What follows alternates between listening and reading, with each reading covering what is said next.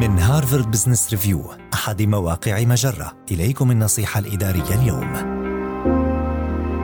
خطوات لإدارة الموظفين في حالة الأمراض النفسية. يعد الاكتئاب السبب الرئيسي للإعاقة على مستوى العالم، حيث يعاني واحد من كل خمسة أمريكيين من مشكلات في الصحة العقلية، والاكتئاب أكثرها شيوعاً. لذلك يجب عليك بصفتك مديراً في الشركة تعلم كيفية التفاوض بشأن ترتيبات العمل مع الموظفين المصابين بالاكتئاب. كن على استعداد مسبق لمعرفة المزيد من المعلومات عن الاكتئاب وأعراضه، فإذا تعرفت على أعراض الاكتئاب فستتمكن من توقع المشكلات ذات الصلة بالأداء في العمل وأنواع الترتيبات التي قد يطلبها الموظف. ساعد الموظف الذي يعاني من الاكتئاب من خلال وضع مواعيد عمل مناسبة له، فهذا يعد من الترتيبات التيسيرية المعقولة. قسم المشاريع الكبيرة إلى مهام أصغر يسهل إدارتها من قبل موظفك المصاب بالاكتئاب، وهو ما يشجعه على تحقيق المزيد من النجاحات المتكررة. جزء المواعيد النهائية حسب الحاجة، وتواصل مع الموظفين المصابين بالاكتئاب فقط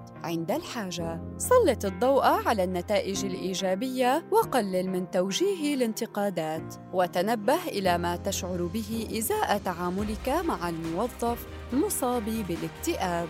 هذه النصيحة من مقال كيف تدير موظفا مصابا بالاكتئاب؟ النصيحة الإدارية تأتيكم من هارفارد بزنس ريفيو أحد مواقع مجرة. مصدرك الأول لأفضل محتوى عربي على الإنترنت.